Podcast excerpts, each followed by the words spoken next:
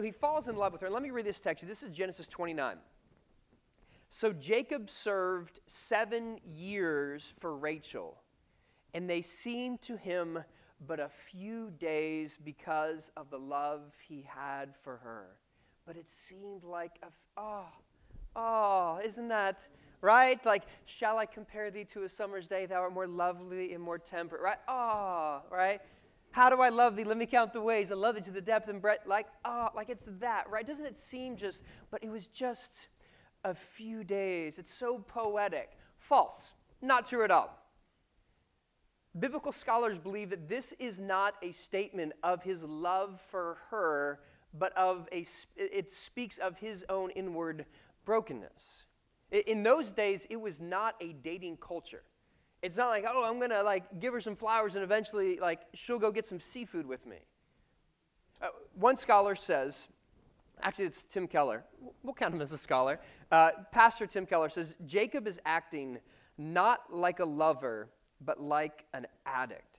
And Rachel is his drug of choice.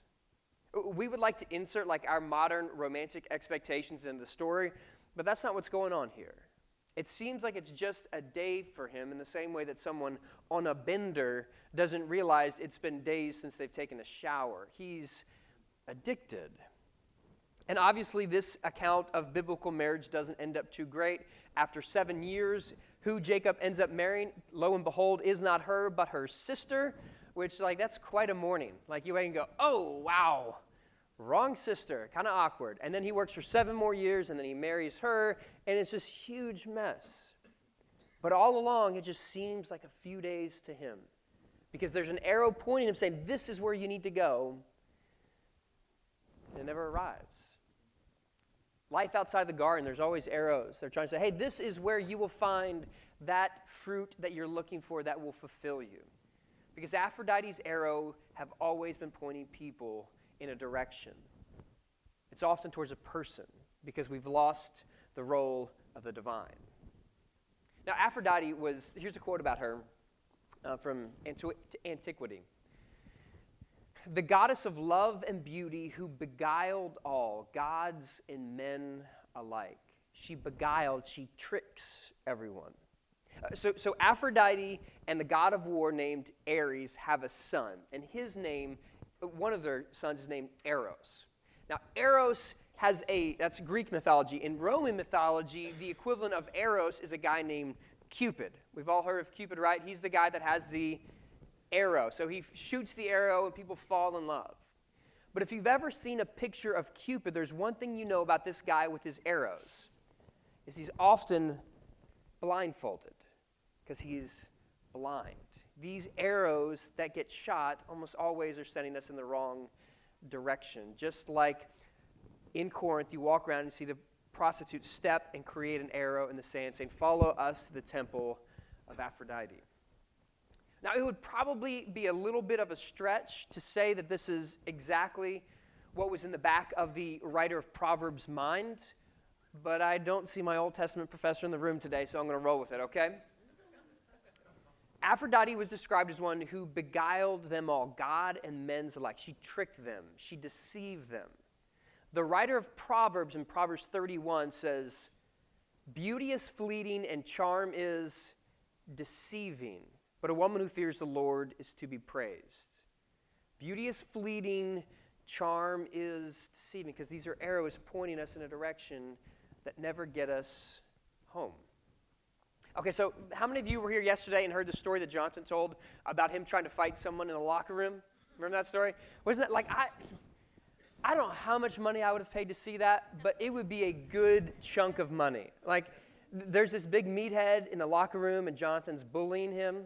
Um, and like the only thing I wish Jonathan would have said, because this is like the like the best comment to make to like the meathead in the gym, is like, "Hey, it looks like you've been doing a lot of cardio. Like, are you leaning up? Like, because it, it, messes like with the meathead's mind. My, my dad is uh, actually he's taught his just last class yesterday at ACU. He's a psychology professor, now retired psychology professor. And he had a student do a um, uh, master's thesis on body dysmorphia. which is typically associated with eating disorders. So it's the, the psychological uh, phenomenon that's going on underneath uh, uh, anorexia or bulimia sometimes. And it, the paper wrote about a, a, specific demographic that most people don't think of. Like often we think of eating disorders, we think of women, but there's uh, maybe 8 to 10% that are men with an eating disorder. And this specific paper on body dysmorphia was about meatheads like the people that Jonathan were bullying. And so y- you look at this big meathead who's in the, the weight room all the time, but it has that same question do I, do I really have it? Am I big enough? Am I enough? And it's not just like the big meathead, it's, it's, it's many people. Right? Uh, here's a quote from uh, the Minnes- uh, Minnesota Star Tribune in an article entitled, uh, Jonathan sent this to me for some reason, um, or he posted about it. Uh, the title of the article is Losing the Fight Against Dad Bod. I did not send that to And you didn't? No, I didn't. We worked in the series together. You, we shared. You sent that to me repeatedly. Go ahead. Oh. like, I thought I was helping. Anyway, uh, okay, so here's a story about a guy named Jonathan Storment. Uh, no, excuse me, uh, Kirk Read. Kirk Read, a 58 year old professor of French and Francophone, Francophone studies. Is that a real thing? Yeah. It is? What is that? Francophone means they let you love like French Franks? culture. Oh. Like, you a Francophone major and like that's the best culture. It's kind of what Frank. And she knows because. Are you a Francophone major? No, I studied French, but Han- my sister lived in France, so we are Oh. We. Thank you. Okay, so anyway, that was for free. Uh, French and Francophone studies at Bates College in, uh, in Maine. He summed up how he felt about being five pounds away from his ideal weight with one word failure. Five pounds. I've eaten seafood the last three days. That's easily five pounds I've gained. He says five pounds make him feel like one word failure. In every other aspect of my life, I know what to do.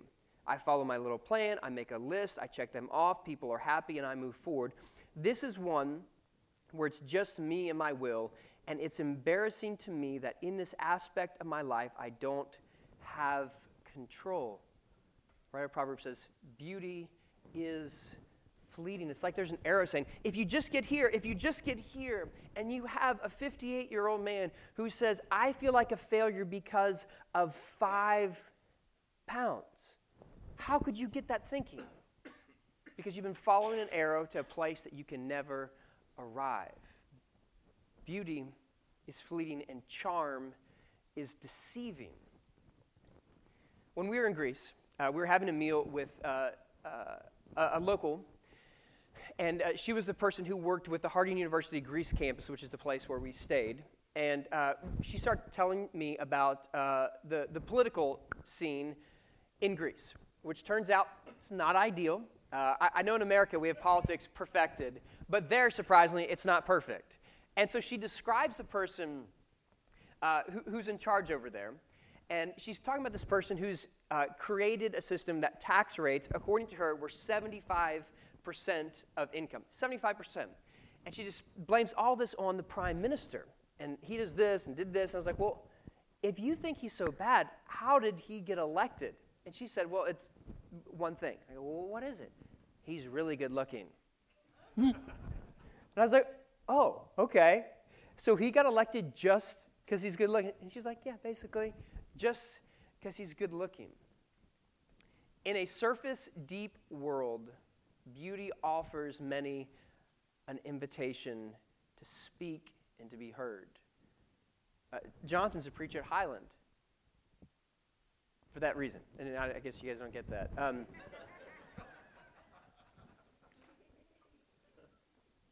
the goddess of love and beauty who beguiles them all. Charm is deceiving.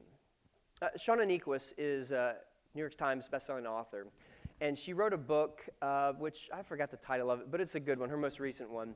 And in it, she talks about uh, this pastor friend that she has. And she describes uh, what became of his life because of charm. He became so deeply skilled at making people feel loved in an instant. And along the way, he lost the ability to demonstrate actual, real love to the woman and the children who were waiting at home. Making someone feel loved in an instant is so much easier than showing someone your love over and over, day in and day out. He had become a master at quick, intense emotional connection, and with each experience of it, he found himself less able to connect in the daily trudging, one after the other kinds of way. He is alone now, not, not living with a woman who was his wife, not living with his children.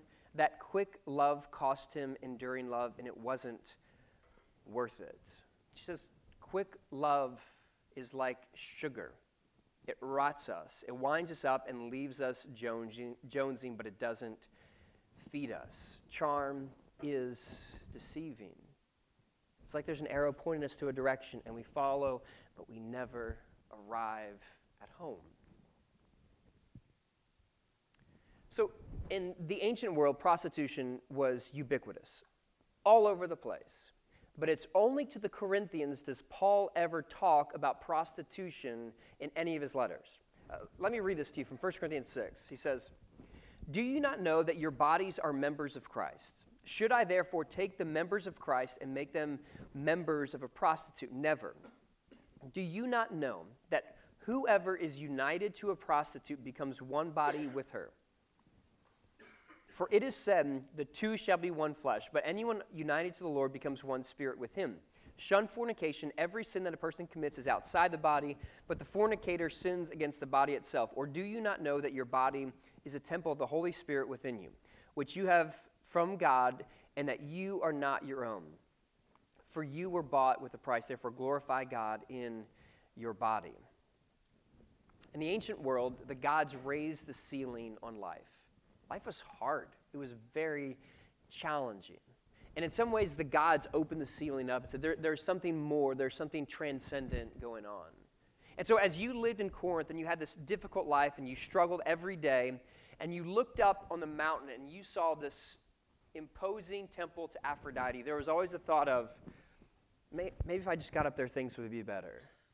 And so, people would make this massive hike all the way up the mountain thousands of people. The, the stones had literally been smoothed out on the way up to the top of this mountain because people had traversed this hill so many times because there's a thought that if I just got up there, things would be better. But what does Paul say? Your body is a temple. That, that arrow inside of Corinth that's all over the place, and just go here and go there. Paul says, You don't need to go up there to experience the divine, it's already in here all those temptations we see, where we're told about beauty that is fleeting and charm that is deceiving, all those voices that say, if you just had this romance, if you just had this tryst, if you just had this experience, if you just had a relationship like that person on the other side of the fence where the grass is greener, then life would be better. Paul says, Your body is a temple already. You have that transcendence inside of you. Those arrows will beguile you. Because what you need is not out there, it's already in here in you because your body is a temple. And, and maybe the difference in our culture and their culture is there is this high view of the temple of Aphrodite, and there was this spiritual experience, and it wasn't just about the pleasure, there was something transcendent to it. Uh, in our culture, it's like we've gone the exact opposite way where the general attitude about sex is so low that it's just something to do. It's just this casual hookup culture. We've, we've devalued sexuality. And we forget that there is something transcendent in sexuality, that there is a temple ish moment and facet to the love relationship. And so we've stripped away the transcendence in sexuality. We said, it's just, it's just sex. It's just, it's just, you know, we're just hooking up. It's no big deal. And it's almost like we've gone the opposite direction, where Paul's saying, you don't need to go up there for transcendence. And to us, it's almost like Paul would say, guys, you're missing that there is something transcendent in sex in a marital relationship. The arrow that you need is not out there, it's right here in front of you. Now, we go up to this mountain. We hike, Jonathan and I go all the way up to the top of the mountain. We go up there and we film our spots. I do mine the right way, and then Jonathan does his also.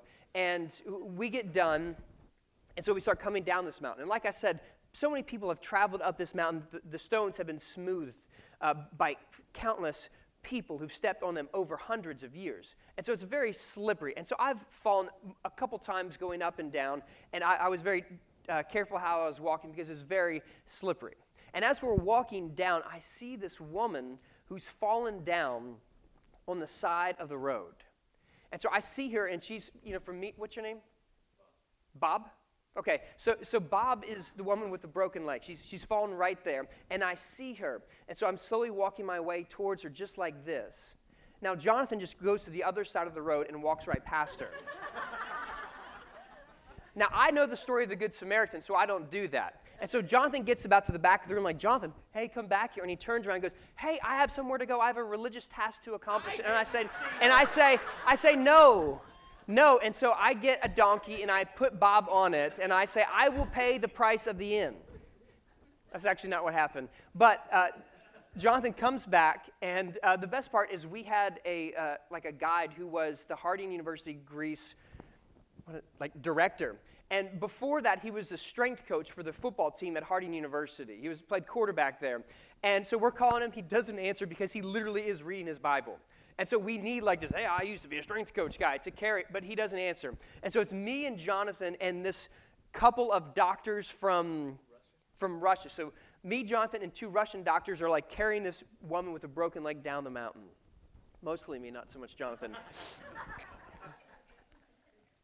she's crying, she's sad, she's scared of what's going to happen. At, at, some point, we're carrying her. She goes, just stop, it hurts too much. And the Russian doctors typically don't have the best bedside manner as you would imagine. You are fine, right? Like, that's, I don't know what voice that was. It's the only one I got. But she's crying, she's scared. Am I ever going to be able to walk again? And the Russian doctors, they are trying to say, hey, it's going to be okay. Go to the hospital, they'll fix this. And it's a fitting metaphor.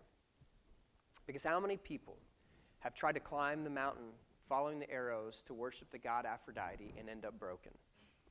broken homes, broken vows, broken hearts, broken relationships, broken childhoods. But the grace in all this is that even when you're broken, God can restore you. There's this interesting text later in 1 Corinthians, chapter 11, verse 4. Any man who prays or prophesies with something on his head disgraces his head. But any woman who prays or prophesies with her head unveiled disgraces her head. It is one and the same thing as having her head shaved. For if a woman will not veil herself, then she should cut off her hair. But if it is disgraceful for a woman to have her hair cut off or to be shaved, she should wear a veil. The veil was the flag of female virtue, status, and security. The veil had great symbolism. It reminded everyone that all free-born women, women with families to protect them, were supposed to enter adulthood already married. You wear the veil as a sign of security that you are a woman of class. A prostitute, her hair was shaved. Paul says, if you're not going to have your head cut, go and shave it off. But this is what Paul is saying is that every woman gets a head covering in the church, which means a woman of high status who's married in a family, has a kid, is well respected, has her head covered.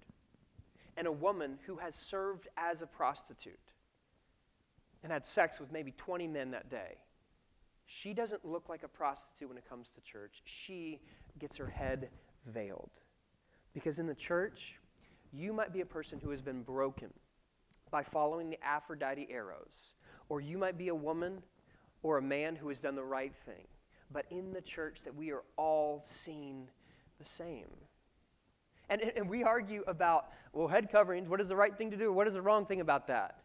And we've missed a point. This is a sacrament of grace. That no matter how many arrows you fall, think this relationship, it's going to fix it. Right? This, this is, if, if I get this, then my life would be better. In the church, everyone gets a head covering because we are all covered by God. And the reason Christians make the best atheists is because we don't worship these gods. And we call them false gods not because they don't exist. Lord knows, we know they exist. We know the ways our own life has been hurt by following the arrows. We, we know the way our friends have been hurt. We know the way our childhoods have been affected by the arrows that others have fallen. These gods are false gods, not and they don't exist, but that they don't give life. Yahweh is the one true God because God gives life. So Aphrodite was a god that deceived. Now, the next god we're going to talk about is the god of the marketplace, Hermes, who was also a god who deceived. So, uh, this last July, Highland gives me a study break every year. And uh, in July, I, I, come to California and I stay at the Glendale Church of Christ in their copy room. Anyway, and just read and write and all, all kinds of stuff. and uh, so I'm flying in from Abilene last July and I'm reading this book. And I go to the bathroom on the three hour flight. And when I come back, and this is a good distinction between me and Luke because he opened up a story that's very different about the same kind of thing. Um, when I come back, the guy is reading, the guy that I have not talked to at all during like these last two hours is reading the book that I was reading. And he, when I get there, he goes, What are you, uh, what are you doing reading this book? And I go, What are you doing reading this book? And I try to explain to him like what we're going to do. Uh, we're doing this series called Christians Make the Best Atheists. We had not yet gone to Greece, and um, I start telling him about the series, and then I tell him this thing that I'm going to tell you at the end. And at the end of talking about it, this guy who goes to a church in Southern California, he goes, "And they're not going to fire you for saying that." well, we'll see. So I don't know exactly how this is going to land today. But I will tell you that the demographic in Southern California so far has not received it well. so we're going to start off by talking about this god Hermes, which is the god in the ancient world of the marketplace or money. And it's interesting, the ancient world kind of can help us here because we are often, in, the, in America, we are blind to this principality and power. We think money is a neutral commodity. That's why Jesus' words sound so stark often, right? But in the ancient world, the first banks were temples. They really were. They were temples to Hermes, the god of the marketplace, the god who kept things running smoothly. And the point we've been trying to make this last couple of days is first Christians, when they were baptized, they would wait till a certain time, they would turn and they would face the west, and they would spit and renounce those gods. Then they would, ple- they would turn and face the east, and they would pledge their allegiance to King Jesus, and then they would be baptized. And for the, then on, the rest of the world knew them, hated them, resented them as atheists because they did not worship these gods. And the point we're trying to make in you know the last couple of decades with the rise of the nones and people who are turning away from the God of Jesus, this huge rise of post-Christian people in America, you are not turning away to, from Jesus to nothing. You're actually turning away from Jesus to things that the first Christians turned away from. And so we talked about how Reinhold Niebuhr yesterday, we talked about how Niebuhr said, when people lose faith in God, they turn towards power. He just talked about Ernest Becker, this great psychologist, who said, when people lose faith in God, they turn towards romantic love. That's, that becomes the new idols. These are all things the ancient people worship. But Nietzsche, Nietzsche said, surprisingly, wasn't so much, it was power at the root of it for Nietzsche. Nietzsche said, this famous atheist said, that when people stop worshiping God, it's not just power they turn to, it's also money. So in his book, Daybreak, Nietzsche says this is the example he gives. Um, if one man employs false weights, another burns down his house after he's insured it for a large sum, um, a third counterfeits coins, three quarters of the upper class indulge in permitted fraud, etc. What makes them do this? It's not because they need it, he says, for they're not badly off. Perhaps they can eat and drink without a care, but they are afflicted day and night by a fearful impatience at which the slow way they are accumulating money is happening. And they're, they love, they're afraid and they love money. And then look at this Nietzsche says, What one formerly did for the sake of God, one now does for the sake of money. That is to say, for, that is to say, for the sake of that which gives us the highest feeling of power and good conscience. Okay, here's what he, um, here's the reason I want you to hear Nietzsche, because he's writing to post Christian. One of the most common things I hear from people who have deconverted is something like, you know what religion does? Religion makes people cruel to one another. That's why I don't like it. Okay, maybe you've seen this meme by uh, the Steven Weinberg, the Nobel laureate. He says, Religion is an insult to human dignity. Without it, you would have good people doing good things and evil people doing evil things. Which, by the way, I can't categorize the world that cleanly. I don't know if you can, but I don't know good people and evil people. But for good people to do evil things, that takes religion. Nietzsche would say, no, that's not true at all. In fact, now that people in the, in the West, they're not starting wars over religion, they're starting wars over money. Uh, it's often said religion is the cause at the root of most wars. It's not true. There, uh, there's a guy named uh, Phillips and Axelrod who wrote a three encyclopedia volume, a three volume encyclopedia on the history of wars. And it talks about all the wars that we know of in human history. Um, there's been like 2,000 wars waged in human history that have been um, incredibly violent and have cost lots of lives. Of those, of the thousand, uh, of the 1,750 something, he, they categorize 123 of them in human history as having been waged over war, which is less than 7% of all wars. If you take Islam out, less than 3.23% of wars in human history have had anything to do with religion. And the last hundred years in human history, the bloodiest years of human history, almost have had nothing to do with religion, at least not religion the way we think of it. But Nietzsche would say, what people used to do for God, they have turned their affections somewhere else. And what we're trying to say is where they have turned is something the first Christians turned away from. So um, I, we're going to move through this quickly. If you want to know more about the God of money, I did a series, a sermon on it um, in this series at Highland. He did a sermon on it in the series at Highland. But there's Colossians 3 1 through 11, um, where Paul is basically talking about the things that you um, used to do, but now in Christ, this is who you are. He's renouncing the idols, and he makes it really clear, clear in the middle of this. In Colossians 3 um, 5, put to death whatever belongs to your earthly nature sexual immorality, impurity, lust, evil desires, and greed. Just to be clear, it's not just a bad habit. Greed is idolatry. This is why Jesus says the stark things he says. No one can serve both God and what?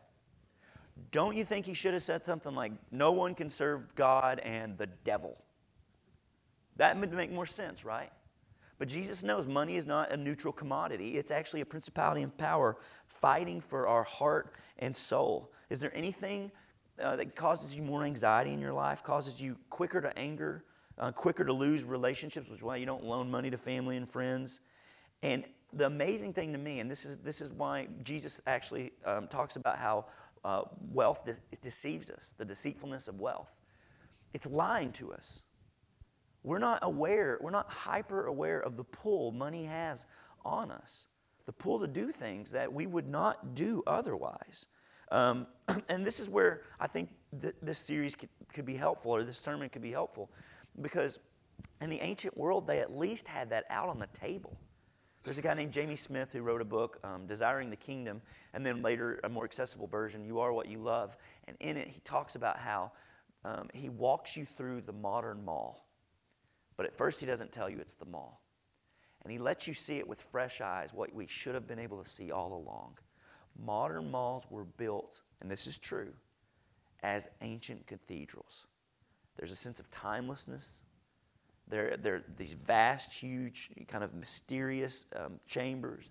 There's icons, these mannequins that show you what the good life is. Jamie Smith says Victoria's secret is that she wants your heart. Nobody's meeting you at the mall trying to tell you what to believe. Their aims are lower, but they are also shaping what we actually believe. This is why Jesus says, and, and like Luke, watch out about your, uh, your Watch out. A person's life does not consist of the abundance that they have. Watch out. Why does Jesus have to say it like that? He doesn't say this for other sins. Watch out. Don't commit adultery. It's because nobody ever is like surprised that they committed adultery, right? Like, you're not my wife. no, but this is the kind of thing. Greed is almost impossible to see in the mirror. And Jesus constantly is talking against it because it is a principality and power. There's, the ancient people weren't dumb to have a God for money. And maybe it would help us to reconsider it in that light. Um, okay, so now I want to shift gears to kind of closing this out and talk about the way Christianity replaced these gods with something better. And I want to do that by telling you a couple of stories that you know and one that you might not. There's a, a philosopher named David Bentley Hart who wrote a great book called Atheist Delusions. And in that book, he talks about the betrayal of Peter. It's a story that a lot of everybody who grew up in church has heard this story, right? You have no idea how much it's changed your life and your world. So he talks about how when Peter tell when Peter denies Jesus, the gospels tell us about this. And then they tell us about how when Jesus looks at Peter, Peter does what? He weeps bitterly. He says, for most of us, that's just like, oh, yeah, that's a part of the story. He says, there is nothing like that in all of ancient literature. This story is a, a, a person who is a nobody. Uh, he's a rustic fisherman who has betrayed his master, who was also a nobody. There, it, this doesn't even rise to the level of Greek tragedy because they're nobodies. To hear about the interior emotional world of Peter in that moment, for the first people who read it, would have been a categorical mistake. It would have been like you, somebody trying to tell you about the feelings that an opossum has, right? It doesn't make sense. Why would you care about that? That's literally the way the first century would have heard that. Peter's just this Galilean peasant. In the ancient world, there's an actual uh, status people had, persona. And most of the world in the Roman world was not persona. They, they did not have a persona. It meant to have a face. That's what the word persona meant. It meant that you could stand before a court and be condemned or, uh, you know, let go.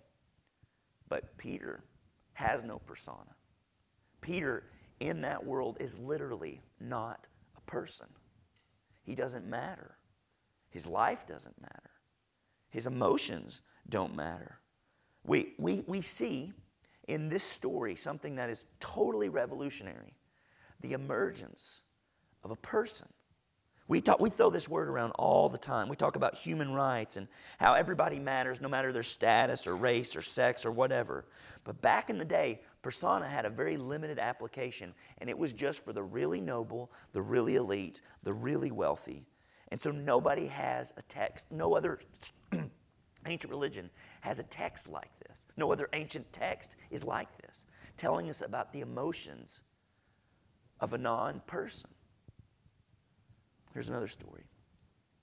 One time, Jesus is at the temple with 12 disciples, and this woman who has lost her husband walks into the temple and puts down her last two mites. Everybody else is giving, nobody pays attention to her. but God saw it. And God calls his disciples over. He says, Hey, did you see that?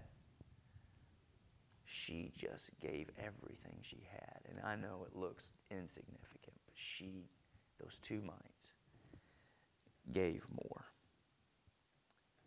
What's her name? Nobody knows. But I can tell you this that woman has funded more church capital campaigns than anybody in human history.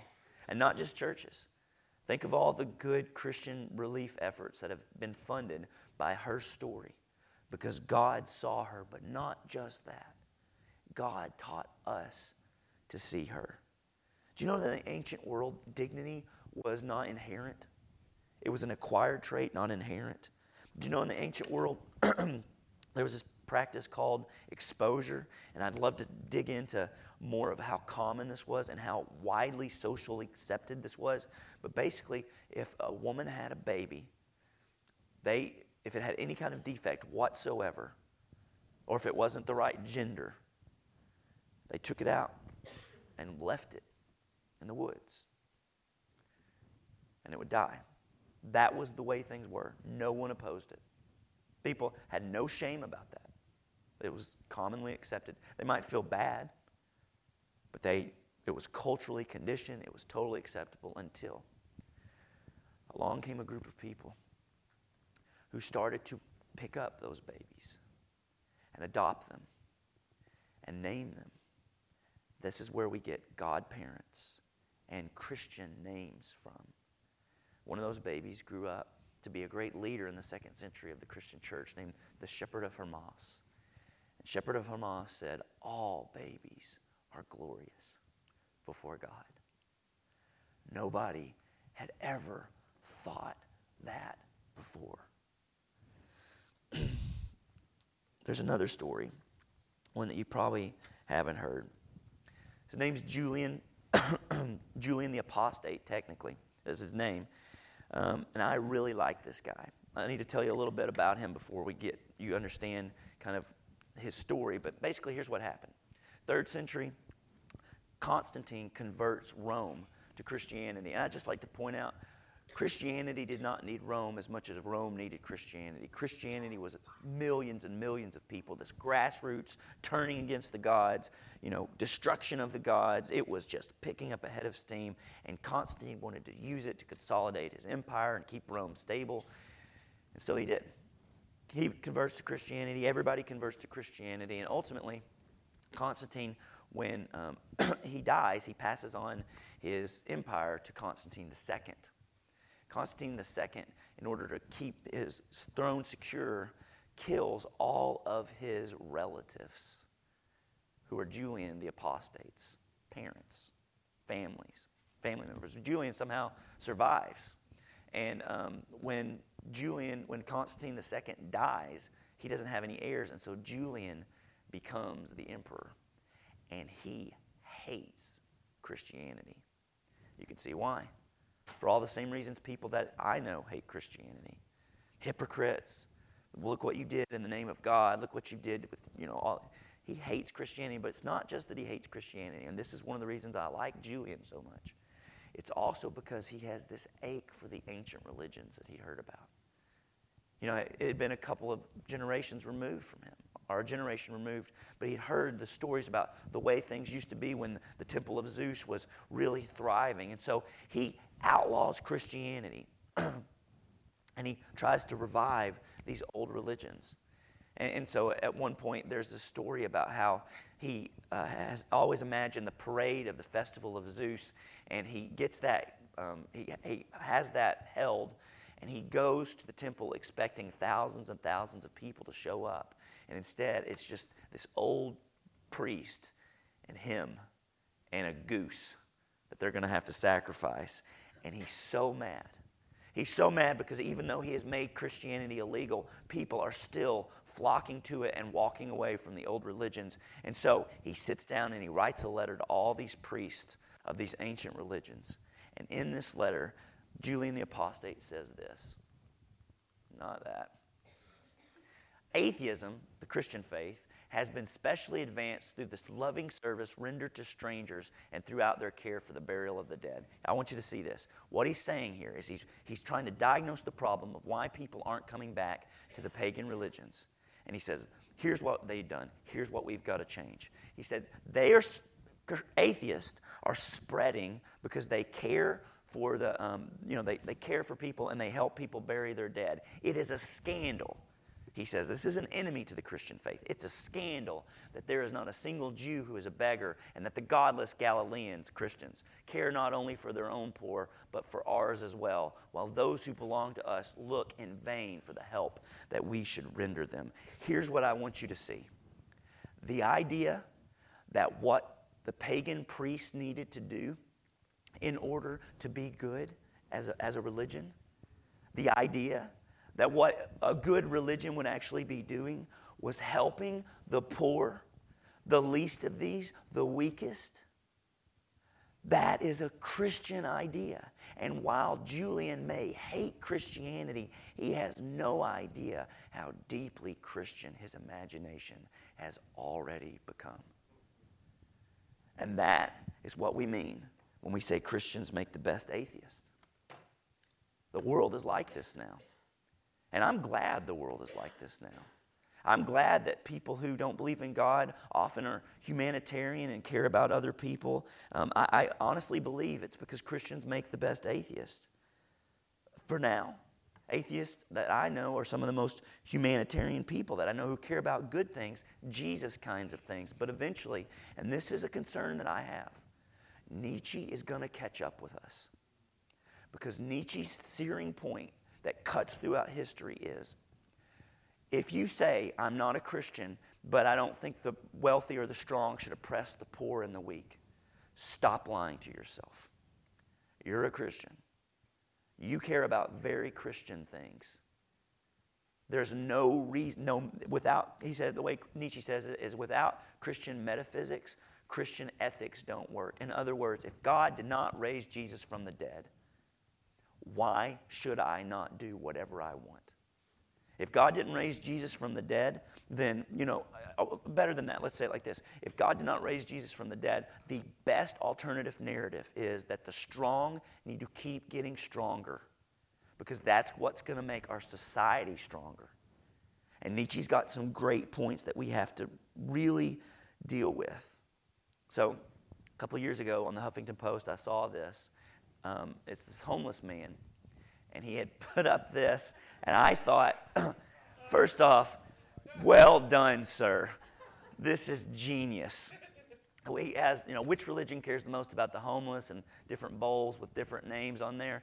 And I just loved this idea. And as you can see, at the time the picture was taken, the atheist had the most pictures or the most uh, uh, money in there.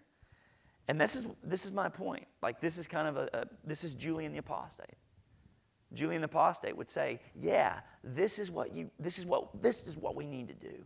This is what it means to be a good person, to be a good human being. And Nietzsche's point is, for now. But ultimately, the God who raised, the, if that God who raised Jesus from the dead doesn't exist, then neither does this. There's another philosopher named Jürgen Habermas, who's an atheist and philosopher, and this was quoted in the Washington Post a couple of years ago. He said, Christianity and nothing else is the ultimate foundation of liberty, conscience, human rights, and democracy, the benchmarks of Western civilization. To this day, we have no other options than Christianity. We continue to nourish ourselves from this source. Everything else is just post-modern chatter. You want to know why Julian thought this is the right thing to do, why people that you care about who don't believe in God think this is the right thing to do, why they will spend their lives in the Peace Corps why they will spend their lives working for humanitarian relief. It's because 2,000 years ago, the first Christians turned and faced the West and spit and renounced the devil and his minions. They renounced those gods and all the things that came along with them. Christianity was an incredibly creative force. For 2,000 years, there has not been a revolution since then that matches or even look, gets close to what happened when God raised Jesus from the dead on Easter morning. but it is not just a creative force, it was also a destructive one. And we should praise them as much for that as we do the first, because there are many things that are worthy of destruction. So, here's what my friend said would get me fired. To me and to Luke, these are not ideas about people. What we're trying to do in the, what we tried to do in this series and what we're trying to do in this is just give you some resources to think through this in life about like, well, you can't not believe in things, right? That's not an option to check off. And be very, very cautious with telling yourself what, what um, philosopher Charles Taylor calls a subtraction story. Like I used to believe in elves and fairies and Jesus and those kind of things, but no, I'm a modern enlightened person and I don't believe. No, no, you've actually taken several significant leaps of faith. You have um, that that require um, you accepting things that you cannot know that nobody can know. Uh, no matter what position you take when it comes to faith, there's no option of certainty, right? And you need to be careful in what it is that you decide to put your faith into. So, just a couple of things and then we're done. If I was to dedicate this series to somebody, it would be to this one guy that I grew up with, one of my best friends. We went to college together, we were homeschooled together, and ultimately, 10 years ago, he slowly started to walk away from the Christian faith. And when I was finishing this series up, I sat down with him and I shared every bit of it. I gave it my best shot. Like, hey, what do you think about this? What do you think about this one? What do you think about this? And ultimately, he said, Jonathan, I'm fine with my life right now.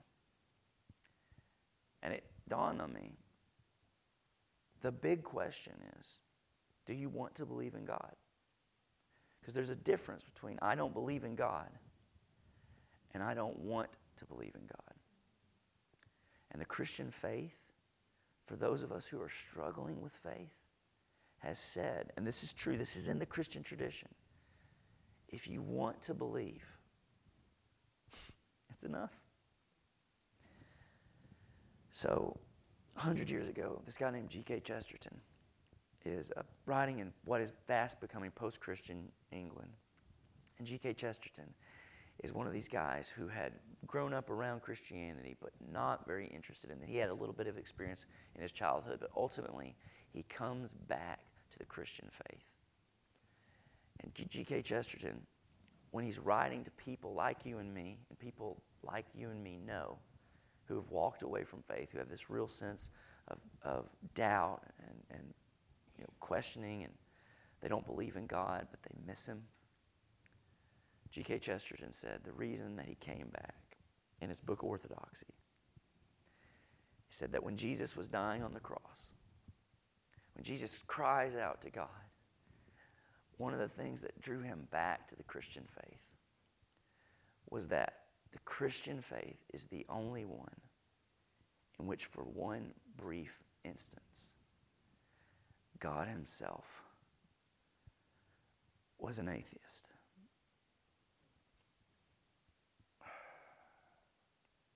And I don't know what that does to you. But the people that I've in my life who have walked away from faith or had begun the process of walking away from faith, I've shared that, I can't tell you, hundreds of times with those people.